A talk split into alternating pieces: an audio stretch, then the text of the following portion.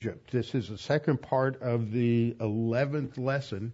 Next week, when we get into the 12th lesson, we'll drill down a little bit more on the 10th plague and Passover and the significance of that. So these next uh, couple of lessons this week, first part of 12 and last part of 12, uh, are really significant for getting a grasp of the foundation of Israel as a nation and uh, that has a lot to do with what what is coming up. And just to remind you, we're having this uh, event in about a month, actually a month from yesterday, on the 14th, 15th, and 16th. This Israel event. And on that Friday night, we uh, been, we're going to go over to hear Yoram Ettinger take a group from the church, go over there at Beth, Yeshurun for a Shabbat, and it's Shabbat. Number one, don't bring your cell phone inside. Remember, Shabbat is a day of rest based on what God did. He created everything in six days, and then He rested on the seventh. What was the first thing He created? Light. You don't want to turn your phone on by mistake and create light in a Sabbath service. So we just have to, that's the only thing that comes to my mind I was asked last week if there were any any things any things like that that we should be aware of, and that's the only thing that has come come to mind. And they're also having a Shabbat dinner at the synagogue afterward, and uh, we'll get some more emails out on this. But they've also asked, and this is just the way it is. It's uh, the synagogues have heightened security now, so. Um, uh, they're going to want to have. If you're going to come, we're going to need to have uh, have your name so it's on the list and everything. Um, and uh, that's pretty. I'm used to that. That's pretty typical. I we in fact next week I think we're going over there for an AIPAC luncheon and been to other synagogues and they they have your they have our names on the list and so that's just part of their security drill right now. So anyway, all right, we are. Let's stand up, and we need a little action to warm up in this cold weather. So we're going to go through the go through the timeline. Go through this timeline. Okay, we start with creation. So we have God creates the world, and then there's the fall, and then there's the flood that f- floods the whole earth, and then the Tower of Babel, then the call of Abraham. And then we get into the book of Exodus. There's the Exodus when the Jews leave Egypt.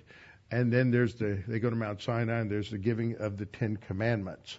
Then they make their way to the promised land and there's the conquest uh, of the Canaanites. And then there is the establishment of the kingdom. It's a united kingdom, so one crown. And then there's going to be, I don't know, two crowns like this, two crowns for the divided kingdom. And then there's God's discipline on them so that first the northern kingdom's out, then the southern kingdom, and then only one kingdom comes back. There's the Old Testament. That's the framework. Then there's, there's 400 years of silence, and then the Messiah is born, and he is going to be crucified, buried, raises from the dead on the third day. Then after 40 days, he ascends to heaven Ten days later, he sends the Holy Spirit, and the Holy Spirit establishes the church. The church age ends with Jesus coming in the clouds at the rapture. There's then seven years of the tribulation, and that is followed by Jesus returning to the earth. Then there's uh, the thousand year uh, messianic kingdom, and then there's the great white throne judgment. Very good. Y'all can sit down and give yourselves an A. All right, we're still in the early part of that, and we started last time in this 11th lesson about the conflict between Israel and Egypt. And so it was basic background last time talking about what happens with the descendants of Abraham. And tonight we're looking at the confrontation between the kingdom of God and the kingdom of man. So here's our timeline, which we just went through, and we are at this point with the Exodus. So last time we looked at God's choice of Abraham and the implications of the Abrahamic covenant for his descendants. There are three basic provisions in the Abrahamic covenant the promise of land, the promise of seed or descendants that would be innumerable, and the promise of b- worldwide blessing. And this is an everlasting covenant, a covenant without end. So we looked at how God protected Abraham's family in in Israel. What was the problem in Israel? The problem was assimilation. All the boys are marrying Canaanite women and they're starting to act as bad as the Canaanites, if not worse. That's going to happen many times in their history. Constant problem with assimilation to the Gentile culture. And so God is going to protect them, and He does that through Joseph. And even though they um, they want to destroy Joseph, first kill him, and then sell him into uh, slavery, uh, God has a plan, and what they meant for evil, God meant for good. And we talked about the issues there between the um, responsible choice, freedom of choice among God's creatures, and the ultimate sovereign will of God, that God is working all things together for good. So God brings them to Israel. That's where we ended. Now tonight we're going to cover all of this. So it's a little bit longer lesson, and it's the main idea is is the top statement. The the Exodus and the book of Exodus is about the confrontation, or at least the first half of Exodus is about the confrontation between the kingdom of man and the kingdom of God. Now I'm going to define that better in just a minute. What we learn under A is that God alone is God. There is one God. He alone is God. He asserts this over and over and over and over again through the Hebrew scriptures that there is no other God beside him. And so there's this conflict between Yahweh, the God of Abraham, Isaac, and Jacob, and the gods of Egypt. And so we'll learn there that the Egyptian magicians were not gods, which is what everybody thought. They treated them as if they were. Uh, second, that the Egyptian gods were not really gods. And third, that Pharaoh was not a god. And that is the background for understanding why there are those ten plagues. And because in each of those plagues, God is demonstrating that the God of the, whatever arena that is, for example, the God, God, gods and goddesses of the Nile do not have the power to prevent God from turning the water into blood. And so we'll look at that. Uh, second thing, B, is that there's no world system or government can save man. That is a major lesson in the book of Exodus, is that government is not the solution. And people look to government to provide what only God can provide. And then we, uh, we will, in that, review the divine institutions. And then, under C, God's grace, we learn God's grace is necessary for salvation and redemption. And man can do nothing but respond. Man cannot save himself. Ultimately, there's nothing he can do. So then we get to the uh, conclusion of the lesson how the Exodus ended, that Yahweh crushed the Egyptians. And they are not mentioned again for, this is 1446 is the Exodus, and Solomon takes the throne approximately 990. So from in that inter, interval of over 400 years, Egypt is not mentioned in the scripture as a power. They are decimated by the plagues. And so this is ultimately in conclusion we see the clash between the king, the attempt to build the kingdom of man uh, instead of the kingdom of God. So what do I mean by the kingdom of man versus the kingdom of God? I think this is very important to understand this. I'm not talking in terms of the messianic kingdom here. The word kingdom is used in different ways in the scripture. We have God as the sovereign king of the universe. He is the king of Israel as the king of the universe. And this is what's referenced in many times in the Psalms.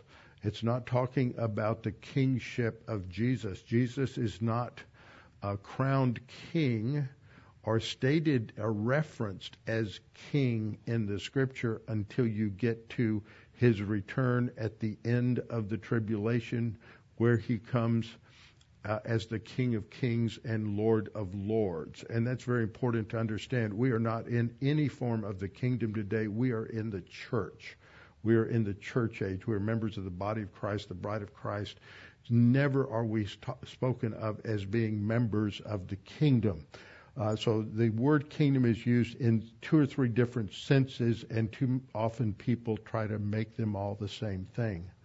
So, kingdom of man is first of all recognition, as we saw at the beginning, that God created the human race to responsibly rule the planet under His overlordship. So man was created perfect, sinless, perfectly righteous, but they were delegated the responsibility as image bearers to represent God and rule over His creation. Uh, the second thing that we learned is that following Adam and Eve's disobedience, their descendants sought to rule the planet under their own authority which led to a disaster. And in Genesis 6, 4 or 5, I can't remember the exact verse, it says that man's heart, the imagination of man's heart were evil continuously. We cannot imagine the wickedness on the planet. And the only ones who were uh, saved were Noah and his family, the eight that were on the ark. And so God basically rebooted, and the imagery there is of the cleansing of the earth by the water. And so there is a reboot and restart. And then following the worldwide flood, what happens? God told them when they got off the ark, scatter, multiply, fill the earth. They did not scatter. They were multiplying, but they didn't fill the earth. And what there was an attempt to do was establish a global government, a one world government, a united front against God. Everybody spoke the same language, and this was under the leadership of Nimrod. And so he is, um, uh, he builds, he's, he's the founder of the, uh, of the Babylonian Empire. So today I ran across a quote from the chief rabbi of South Africa. His name's Warren Goldstein, and this was stated on January the 11th, just a few days ago. We have our own Tower of Babel located in New York City the, at the UN. And um, I've shown you pictures in the past where they have statues out in the front of a uh, blacksmith beating a um, spears into pruning pruning hooks and um, swords, and the citation from Isaiah chapter two that man will uh, beat his um, uh, spears into pruning hooks and swords into I forget what it is now, but he, man will learn war no more. That's in, that is chiseled into the stonework over the entry to the UN. They are assuming messianic uh, responsibilities, and that's globalism. And the UN is a foul organization. And so the chief rabbi says now the United Nations and its institutions have a credibility they do not deserve and have become a threat to freedom and democracy. What we see in Israel's case before the International Court of Justice is a majority of non free societies weaponizing a UN platform to undermine the self defense rights of a liberal democracy, meaning Israel. Allow that precedent to continue, and the outlook for freedom in the world is dire. And that's a great quote in light of what we're going to see in relation to Egypt tonight. So there's a confrontation between the kingdom of man and the kingdom of God. The pagan kingdom of man is always based on works. Every religion other than biblical Christianity is always based on human works, human good, human effort to save himself.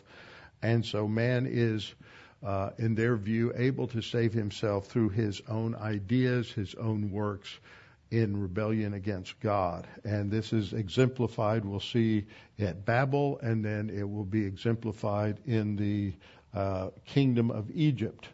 And this is in contrast to the kingdom of God, which is always based on grace, and that God is the one who will solve man's problem.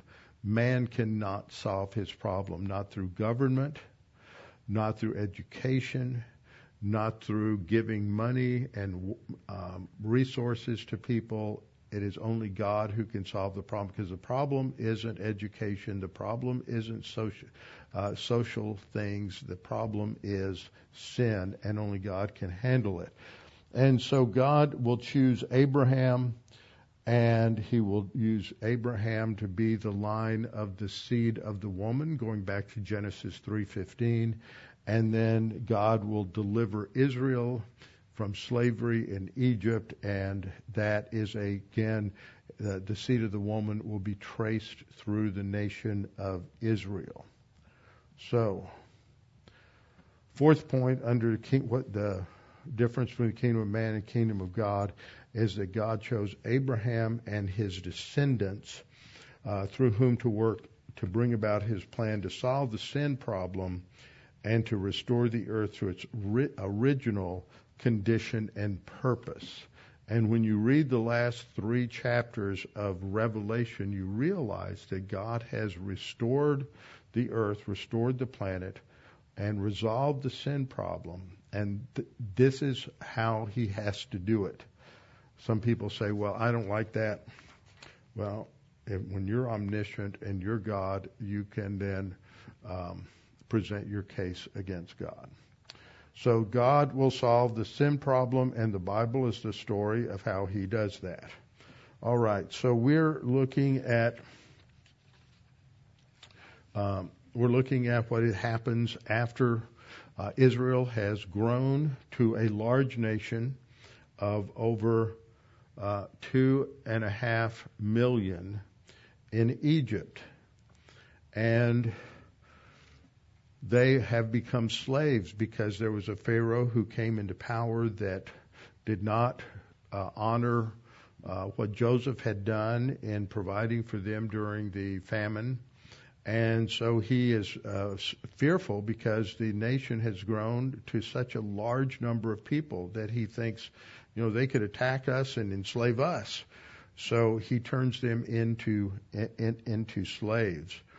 And the people recognize the prophecy that God made when he was establishing the covenant with Abraham that the that his descendants would be uh, slaves in a foreign country for over 400 years and they know how to count the days and count the months and count the years.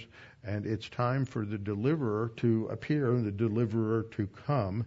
And so Moses tried to uh, tried to be that in a military sense before he was humbled by God.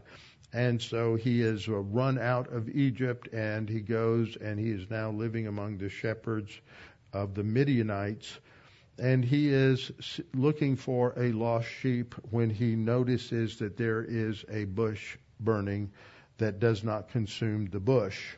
And so he turns aside to see this phenomena. And God confronts him. And in Exodus 13, 3:13 through 4, through 15, 3:13 through 15, Moses said to God, "Indeed, when I come to the children of Israel and say to them, uh, or God, excuse me, God has already commissioned him to go as the deliverer. And so Moses' response is not, oh, great, wonderful, I love this, I'm ready to go. He's very hesitant. And, and, um, so he, first of all, he says, well, I stutter, so I shouldn't do this. He's just making up excuses. And God said, well, I'll make Aaron your spokesperson. And then Moses said to God, Indeed, when I come to the children of Israel and say to them, The God of your fathers has sent me to you, and they say to me, What is his name? What shall I say to them? You see, Moses was brought up in Pharaoh's household, so he's familiar with the pantheon of gods and goddesses that the Egyptians had, and they all had names. And so they're going to want to know, well, which God are you representing? Uh, they want to know his name. And so that's why Moses is asking this question. And in verse 14, God said to Moses, I am who I am. And God said, Thus you shall say to the children of Israel, I am has sent me to you. Now, this is one word in the Hebrew and the way it is stated here is in the first person, and uh, I'm not going to get into all of the details, but we're going to, there's a chart in there that basically summarizes the key ideas of this name that God gives. And it means He's the self existent one. He exists by Himself for all eternity. It implies lots of different things. So God went on to say to Moses in verse 15, Thus you shall say to the children of Israel, The Lord God of your fathers, the God of Abraham, the God of Isaac, and the God of Jacob has sent me to you. This is my name forever, and this is my memorial to all generations. Now, in Genesis, they knew Yahweh as the name of God, but they didn't know its significance. They didn't know uh, what it meant, and so that is what's really being being revealed here. And God identifies himself as the God of Abraham, the God of Isaac, and the God of Jacob because he is reminding them of the covenant that he has made with Abraham that he uh, reiterated with Isaac and reiterated or, uh, or with uh, Jacob, so that he is saying, "I'm coming to fulfill the covenant." He has not forgotten the covenant. He is a God of His word, and He has brought them to this place uh, through these experiences on purpose. So there's three ways in which God um, three primary ways in which the name I am uh, uh, is manifest. First of all, it means the idea of someone who is something that is self-contained. It's based on the uh, Hebrew word to be. So um, it is I, I, it is the idea I am. I, I continue to exist. It's the uh, the the to be verb is in every language is referred to as the verb of existence. So God is saying He is self-contained, He's self-existent, He's self-fulfilled, He's absolutely independent of everything else. He is autonomous. Second, it says I am means He's present with His people. He's the same God who promised this to Abraham, Isaac, and Jacob. And third, he is saying that he is the God who acts, the God who reveals himself, the God who is sovereign over the affair, all the events of history. So God is going to now intervene in history to show that he is true to his word and that he will fulfill his promise. Uh, so he will uh, go with Aaron. Uh, Moses will go with Aaron, and they will go to Pharaoh, and they will address uh, Pharaoh.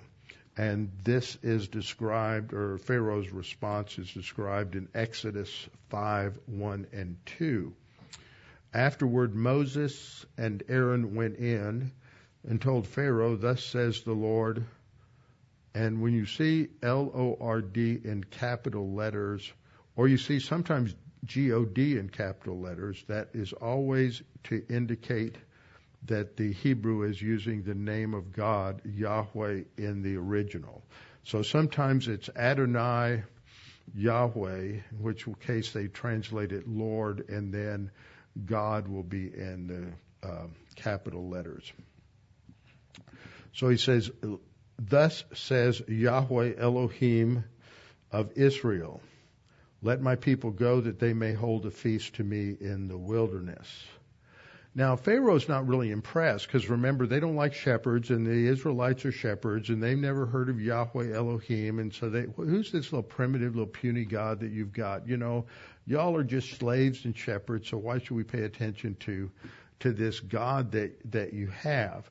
And so he says in a very sarcastic and, um, uh, uh, sarcastic way and showing a lot of disrespect. He says, Who is this Yahweh that I should listen to his voice to let Israel go? I don't know Yahweh and I'm not going to let Israel go.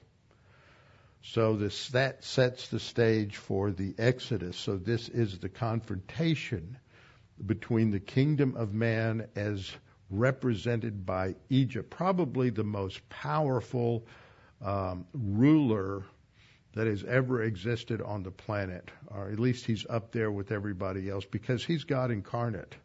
And, and he's not under any law. He's a law unto himself, and he is considered to be a God that's part of the pantheon of gods that they worshiped, and he's better than all the other gods. So nobody is viewed by their people as being uh, more powerful uh, than Pharaoh.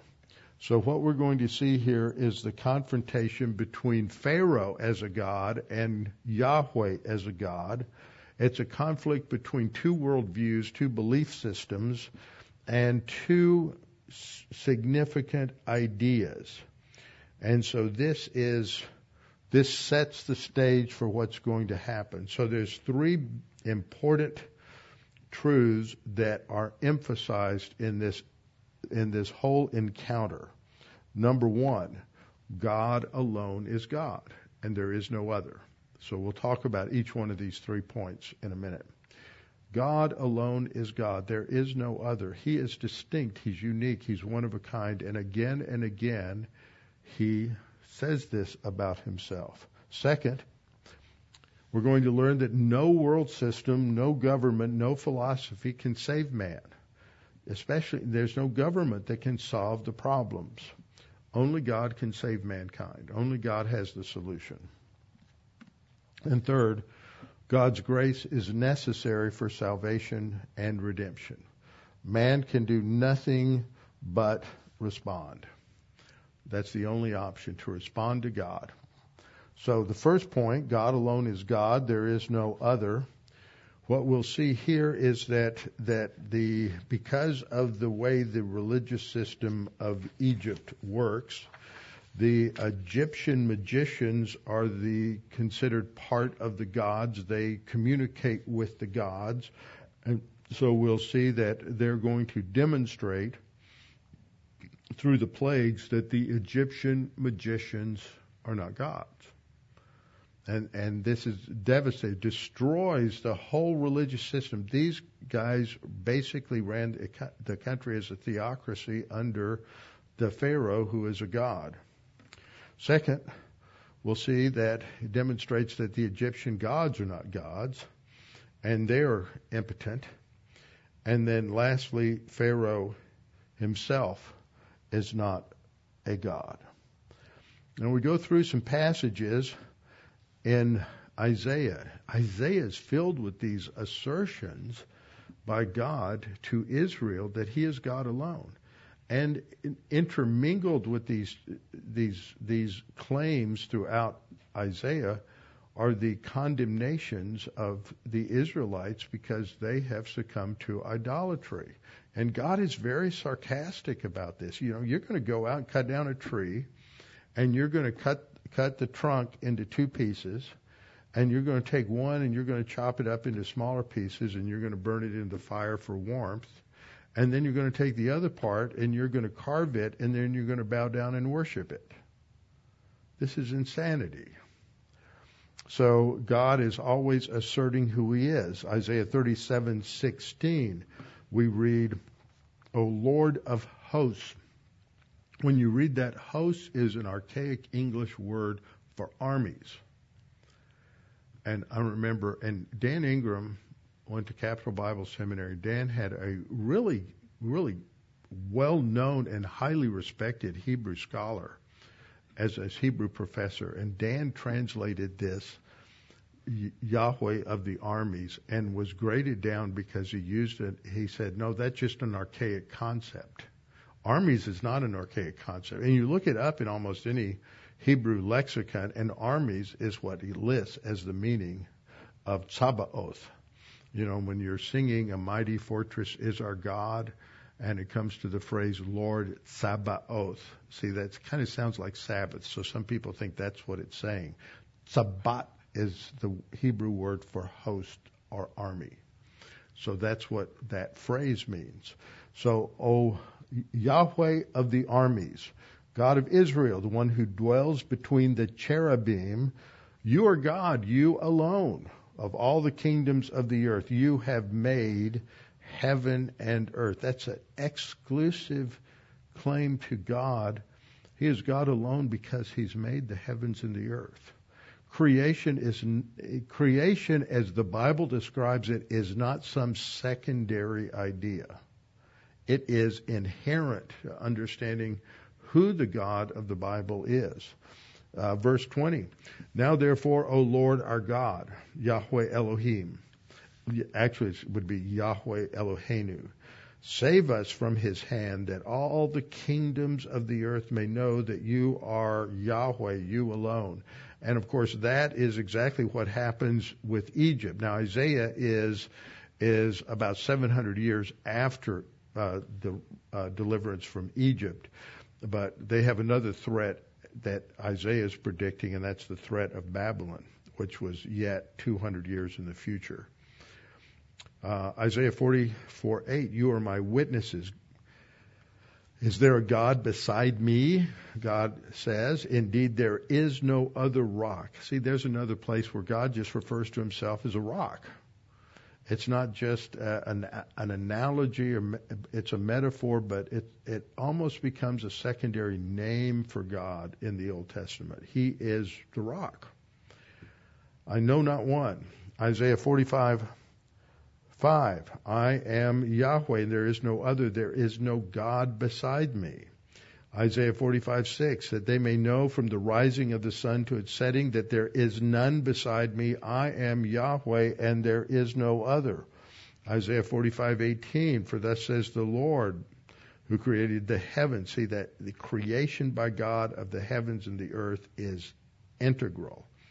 Who has established it, who did not create it in vain, who formed it to be inhabited. I am Yahweh and there is no other God. Isaiah 45:21 there is no other God beside me, a just, uh, a just God and a Savior. There's none beside me. Isaiah 45:22. For I am God and there is no other. Isaiah 46:9. For I am God and there is no other. I am God and there is none like me. So do you get the idea that God is unique, one of a kind? That there's nothing like him. You can't compare God to anything. There's no analogy that ultimately works with God because there's nothing you can compare God to. So the first thing that is going to be demonstrated is that the Egyptian magicians were not gods. And so we have the first three plagues. The first, or, or the first three miracles, let's say. Uh, the first miracle is turning the, uh, Moses turns his staff into a cobra a serpent. Then the these uh, false um, magicians, these priests, come out and they do the same thing. And point is, this is something that is that is that is miraculous. This is something that is powerful, and they're powerful, and they're able to counterfeit a certain number of miracles that God can do, but they're limited. Then you have the first plague, which is turning the water into blood.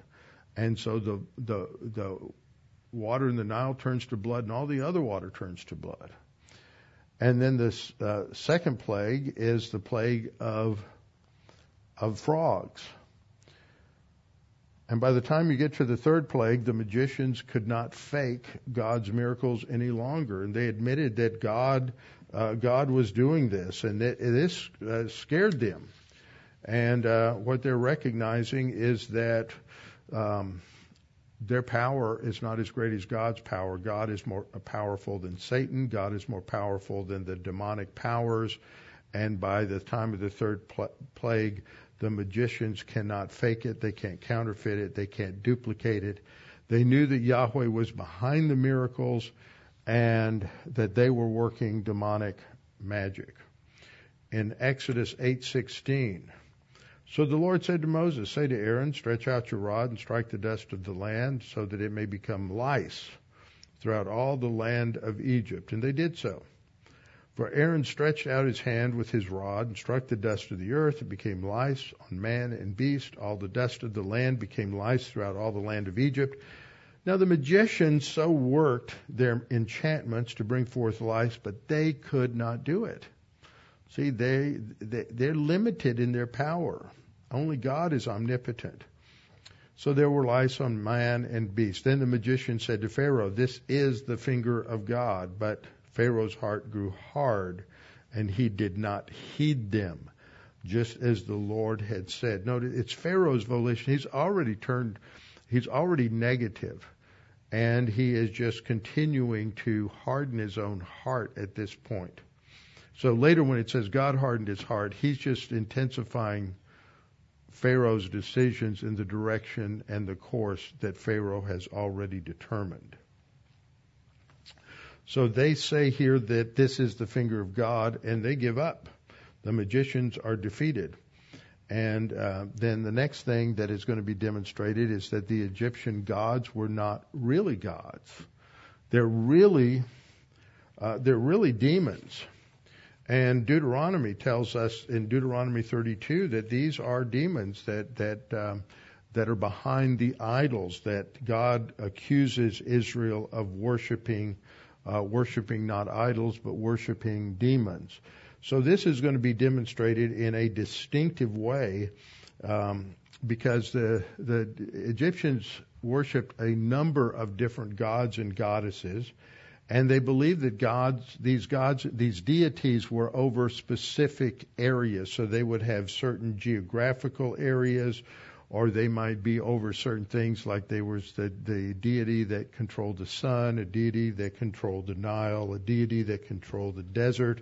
And what God is going to do is He's going to go through and systematically uh, overcome each of these gods and goddesses, so that each plague is is a targeted attack on each deity in the Egyptian pantheon. And so there's a chart in the in the curriculum that I list this, and this is a great chart.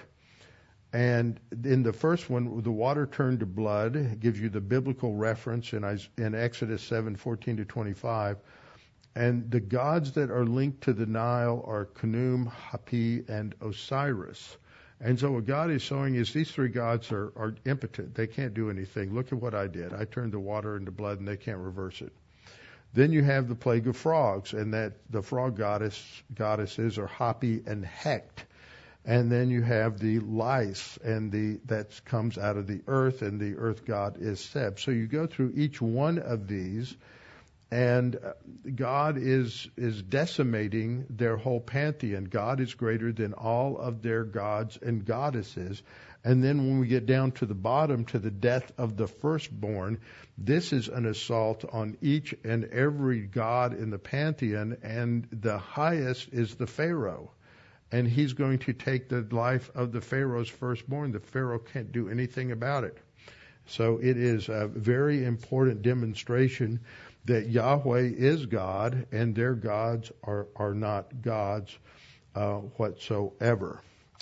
So each of these plagues demonstrates that, that Yahweh has total control of everything uh, upon the earth and not any of the gods that the Egyptians worshipped.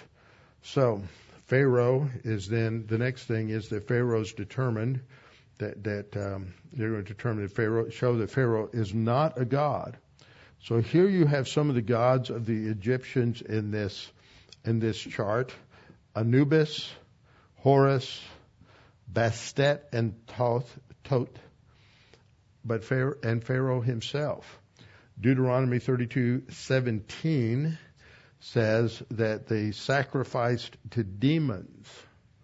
That's talking about the Canaanites, but they're sacrificing to idols. He says they sacrificed to demons, not to God.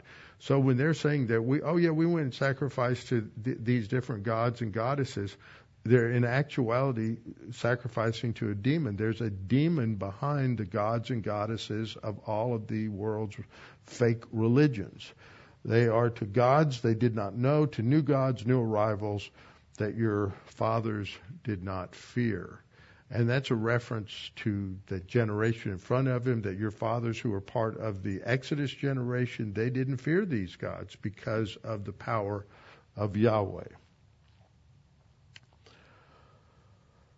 So, when the Pharaoh arose that did not know Joseph, and he heard these rumors that the prophet said that there would be a deliverer that would be born to them, he decided that he would stop, prevent that by having all of the male children murdered at birth. A mass infanticide. It, it, it prefigures, it is a, uh, a type or shadow forecast of what will happen when Jesus is born, and Herod orders the death of all those un, all the infants under the age of two in Bethlehem. So in um, Uh, Exodus 1:22, Pharaoh commanded all of his people, saying, "Every son who is born you shall cast into the river, and every daughter you shall save alive." Now, what's going to happen is when you get to the tenth plague, remember Pharaoh is that he's he's the big man on campus. He's the head of the pantheon, and he is the chief god and chief deity. What happens with after Joseph? Think back with me to what happens in the famine. So after um, Joseph is appointed to be the vizier or the second in command under Pharaoh, they for for the next uh, five seven years they're going to store up all the grain that they can in view of the future famine. And this, and the fact that they did all of this just shows how powerful the Pharaoh was that he could do this, and there he's gains great respect because then when the when the famine starts, you know, it's the government that can solve the problem. So you go to the government for your for your food. And so this just enhances the prestige and power of the Pharaoh. And then when the famine, before the famine ends, what happens? The people run out of money to buy more grain. So they sell their land to the Pharaoh. So the Pharaoh now owns all of the real estate in Egypt. And then they sell themselves and they become slaves to the government. So what has happened here is that the state, which is Egypt, is e- equated. They don't have a word, for, an independent word for state in Egypt. Egypt was Pharaoh. Pharaoh was Egypt. The government was Pharaoh, and the government was Egypt. It was all uh, in this one person, and the people are all there to serve the government, to serve the Pharaoh, to serve Egypt. That was it. They were all slaves of the state. And so this is pure tyranny that takes place by, by this time. And um, God is going to destroy that and show that Pharaoh is, is really nothing compared to God. So in Exodus 4:22, when you come to the last plague, the death of the firstborn, thus says the Lord, Israel is my son, my firstborn. And uh, then he says, So I say to you, let my son go that he may serve me. But if you refuse to let him go, indeed I will kill your son, your firstborn. Now, most of you heard that in a wrong way because we think of firstborn as a chronology. This is the first one born. Later in the New Testament, Christ is called the firstborn, and it doesn't mean he's the first one of several. He is, the term firstborn did not reference chronology. It referenced power, preeminence, and significance. So the fifth son could be elevated to the position of firstborn.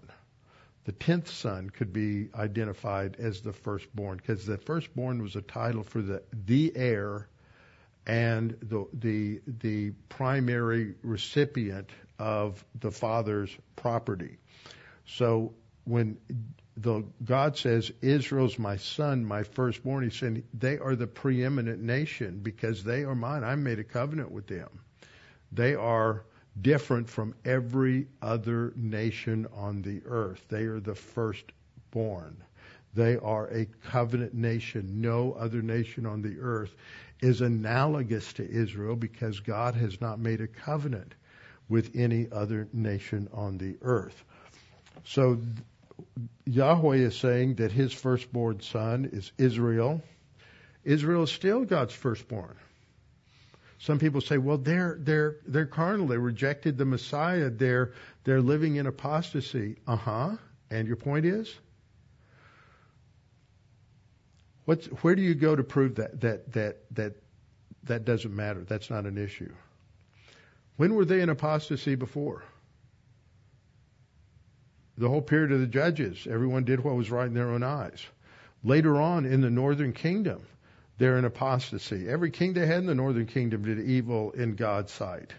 And they were into all kinds of idolatry. The southern kingdom had, had three or four periods of, of revival where they went back to the law, but the rest of the time they were just as apostate as they are today. Were they still God's chosen people? Yes. God always called them his chosen people. and They're still his firstborn because that's grounded in the Abrahamic covenant, not in their behavior. What's another analogy for that? As believers, we're declared righteous. It has nothing to do with our behavior. It has to do with God's appointment of us. So Israel is always God's covenant people. They're always God's chosen people. That doesn't have anything to do with their morality any more than the fact that you are called the bride of Christ, body of Christ, and that you are called righteous and declared righteous has anything to do with your morality. It has everything to do with God's declaration. So Exodus 12:1 Now the Lord spoke to Moses and Aaron in the land of Egypt says for I will pass through the land of Egypt on that night. This is the warning coming up on the Passover. And I will strike all the firstborn in the land. He's going to take out the heir in every household, including the Pharaoh's household all the firstborn in the land of Egypt, both man and beast. Now, why is he taking out the firstborn of all those poor cows? They're going to lose their little calves. Why is God doing that? Who owns the cattle? I know somebody's thinking, well, you know, God owns the cattle on a thousand hills. Yes, that's true. But who owns all the cattle in, in Egypt? Pharaoh does. That's what happened eh, back during the the place. He owns all the cattle. So God's demonstrating something. He said, No, you don't. I do. And I'm wiping out what you think you have. So every this is precise, this is this is precision targeted judgment on Israel.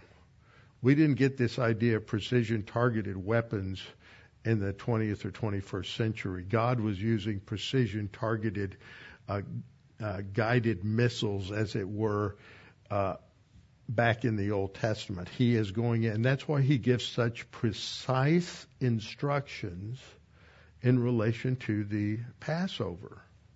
Okay? So he says that he's going to strike all the firstborn in the land of Egypt, both man and beast, and against all the gods of Egypt.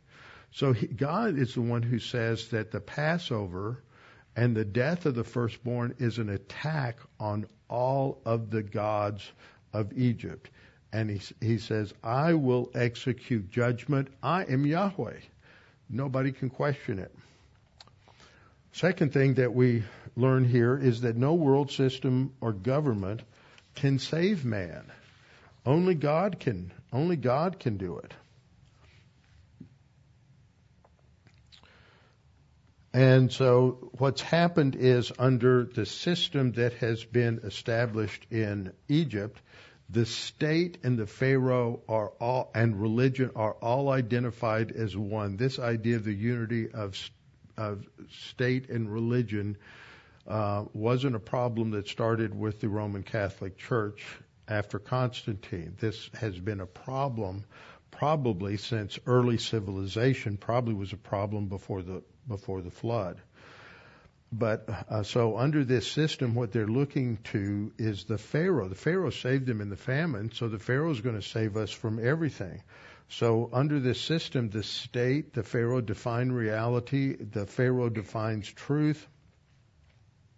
And today what we're seeing is the attempt to do the same thing where Western governments and their institutions, the media, uh, education, uh, social media, uh, all of these things are seeking to redefine reality and redefine truth, and they're using the government through various laws to do that.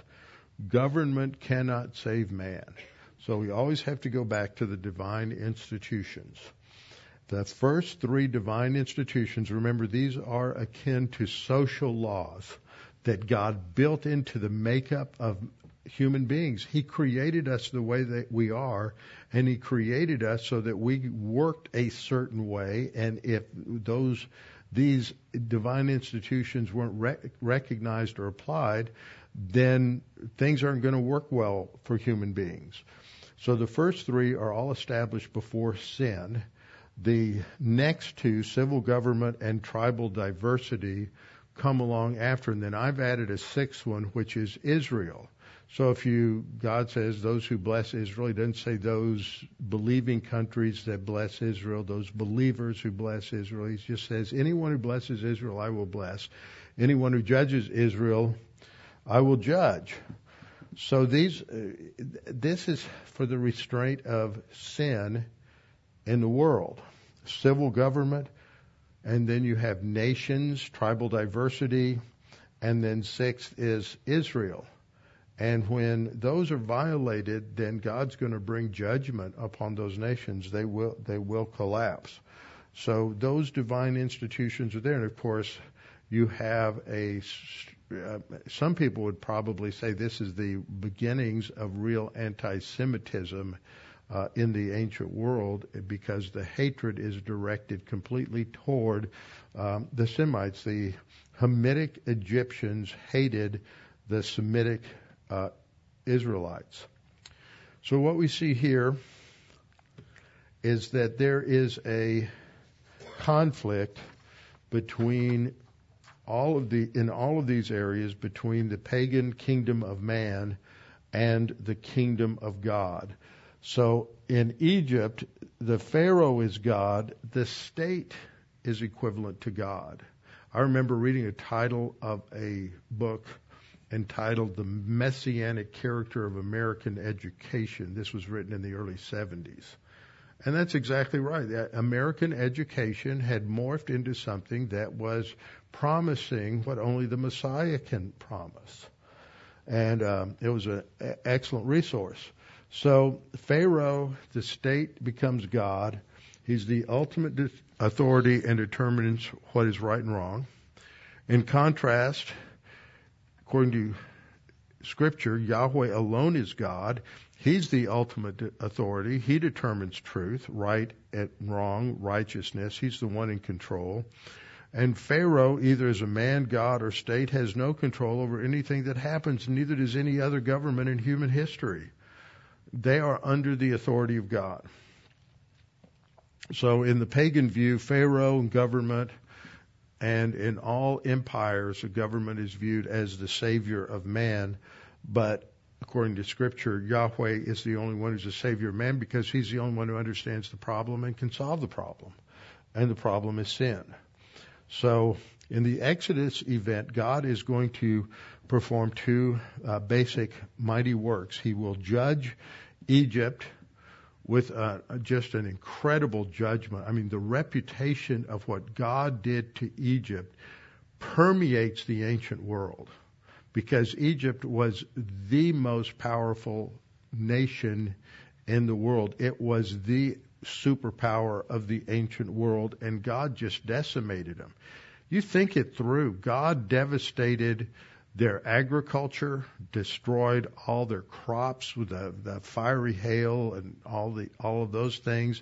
He wiped out their herds. He wiped out their flocks. He just decimated, wiped out the, their military, wiped out their government, and it took them a century or two to just restabilize the nation. And and we'll see what happens, what the reputation was, in in, in a little bit. So the issue for all of us is we've got to decide are we going to genuflect to the kingdom of man or the kingdom of God? And in this nation, we had a nation that sought to implement the divine institutions in an objective manner, and that the devil has been working for over 200 years to destroy that, and he is just about complete with his destruction. In Ezekiel chapter 20, uh, we learn about this uh, again in um, uh, the, this what had happened, and even the people. Remember, God put the the, the um, Israelites into Egypt to protect them because their trend was to intermarry with the pagan Canaanites. And even though they can't intermarry with the pagan Egyptians, they were adopting their gods and goddesses. So Ezekiel 20 verses 5 through 7. Say to them, Thus says the Lord God, on the day when I chose Israel and raised my hand in an oath to the descendants of the house of Jacob and made myself known to them in the land of Egypt. I raised my hand in an oath and said to them, I am Yahweh your Elohim. On that day I raised my hand as an oath to them to bring them out of the land of Egypt into a land that I had searched out for them, flowing with milk and honey, the glory of all the lands. Then I said to them, each of you throw away the abominations which are before your eyes. See, they came out of Egypt with all their little Egyptian idols and all their, uh, you know, amulets and everything else that they would need to worship the, those gods and goddesses. They had already bought into the Egyptian religion. So God says, throw away the abominations which are before your eyes and don't defile yourselves with the idols of Egypt. I am the Lord your God. So collectively, the Jews, the Israelites were had already compromised and were worshiping the idols, that is, the demons of Egypt. So why does God bother to save them? He saved them because he had a plan. And he had made a promise to Abraham, Isaac, and Jacob that he would bring them back. And he had a plan that he would uh, the seed of the woman, that initial promise, would go through the line of Abraham, and that that would go through the nation that descended from Abraham, and so they were important to fulfill that that that prophecy. In Exodus, uh, Exodus 14:13, as the people are leaving, they run into a barrier called the Red Sea and they're panicking. And so Moses calls upon the Lord. And in 14:13, Moses said to the people, "Do not be afraid. Stand still and see the salvation of the Lord, which He will accomplish for you today. For the Egyptians whom you see today, you shall see again no more forever. The Lord will fight for you, and you shall hold your peace."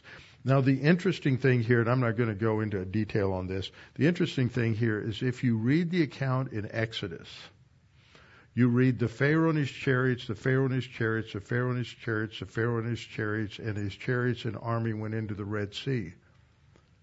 But you don't read Pharaoh's name associated with them when they go into the Red Sea. So there's an assumption that the Pharaoh was killed in the Red Sea. Now there's one place in the Psalms that says Pharaoh was destroyed in the Red Sea, and there it probably refers to the state of Egypt because Pharaoh and Egypt were interchangeable terms. Uh, and Egypt was destroyed in the Red Sea, their future for three or four hundred years. But there's not necessarily, we, people always go, well, how do we find the Pharaoh of the Exodus? And, and I think that you go back and you listen to some of the stuff that, that, uh, uh, D- Doug has done here, uh, Doug, what's his last name? Petrovich that Petrovich has done here is excellent, and and I've resisted this for years because of various uh, calendar issues and things like that. But I think he's made a very strong case. It's probably Amenhotep the third, and he he lives beyond 1446 BC, and and lots of people identify him as the Pharaoh of the Exodus, and this isn't a problem that he survives because it, the text really doesn't say that the Pharaoh went into the Red Sea. It's very clear. You just read the text: Pharaoh and his chariots, Pharaoh and his army, Pharaoh and and then when they actually cro- get into the crossing, he's not mentioned with them. All right. So the when later on to show the impact of this in Joshua 2:9, you have a Gentile woman named Rahab and Rahab um, connects with these two spies that Joshua sent in to check out uh, Jericho. And when she realizes who they are, this is what happens. She says to them, I know. See, she's already a believer. She says, I know that the Lord has given you the land, that the terror of you has fallen on us. I mean, the, the Canaanites knew this story and they were scared to death of the, of the armies of God because they knew what had happened in Egypt. that the terror of you has fallen on us, and that all the inhabitants of the land are faint hearted because of you. For we have heard how the Lord dried up the water of the Red Sea for you when you came out of Egypt, and what you did to the two kings of the Amorites who were on the other side of the Jordan, Sihon and Og, whom you utterly destroyed. And as soon as we heard these things, our hearts melted. Neither did there remain any more courage in anyone because of you, for the Lord your God, He is God in heaven above and on earth beneath. So that is um, that is significant. So the Exodus just basically ended very badly for the Egyptians, and this the consequences are listed uh, in here and in this particular slide. Uh, death. There's not a single household in Egypt where someone hadn't died the uh, firstborn. And Pharaoh and his entire not that no, I disagree with that. Uh, I think his entire army were killed. I don't think Pharaoh was killed. Poverty. The Egyptians lost all their wealth. God caused the Egyptians to give all of their gold and silver, everything that they had, to the Israelites. That might be the first historical case of remunerations. It was as if God was redistributing the wealth by taking the money from the rich Egyptians and paying the Israelites for all their years of unpaid slave labor. So they had plenty of gold and silver and other metals to build the articles and make the articles for the tabernacle. It ruined their economy, and it was uh, it did not recover for at, at least two or three centuries destroyed their military. The army of Egypt ended up at the bottom of the Red Sea and it was wiped out in a single day. Now, a question that comes up in the box at the end of the lesson is the question, um, and it's a good thought question. Uh, is it true that with, that with the right government and the right programs, that man can be happy, fulfilled, and find meaning in life within a well-ordered society? See, this is what is offered by almost every political theory in, in, in the last four or five hundred years, and actually all through human history, is that government is not the solution. The government is an institution that is necessary, and its purpose is to restrain criminality and sin and evil, and also protect a nation from foreign enemies. But its purpose is to not solve the sin problem uh, are to solve the issue of providing meaning and purpose and value to the citizens. And yet that's what, what happens is that you have two trends. One trend is towards anarchy. We're going to give people more and more and more freedom until everybody's doing what's right in their own eyes. And what does that lead to? That leads to complete chaos. And once you get to complete chaos, for example, the Weimar Republic in the early 20s in Germany, and and you get um, a runaway inflation and the devaluation of the currency and all kinds of other problems. The immorality that was going on in Germany in the 20s was just unbelievable. And so finally, the people said, "Somebody's got to got to rein this in. We've got to stop all this." So they elected as a, a leader who promised that the government would solve all these problems, and that was Adolf Hitler. And and so only a tyrant, only a, a dictator can bring order into chaos. If the people have chaos in their souls, they cannot have freedom. And so what ha- happens is that in order to force people to be responsible, you have a um, a powerful government that comes in and restricts everybody's freedom. Again, the conflict is between the pagan kingdom of man and the kingdom of God. In the kingdom of man, man is the ultimate authority and determines right and wrong. So you hear people who say, I want to be my own person and do my own thing, and I'll determine what's right and wrong. Truth is whatever I make it. I generate my own truth, my own reality and they generate their own ethics, everyone doing what's right in their own eyes. But in the kingdom of God, which is based on grace, we recognize that we are a creature responsible to our government. That's the first, I mean, to our creator. That is the first divine institution, responsible choice. So we look to our Creator as the source of truth, the one who reveals the nature of reality. And finally, God is the one we look to to define who we are, and He is the one who gives life meaning and value and, and purpose. So we have this ongoing conflict. Are we going to be like the Egyptians and trust in government and mankind to provide the solutions and to provide meaning and value and purpose in life?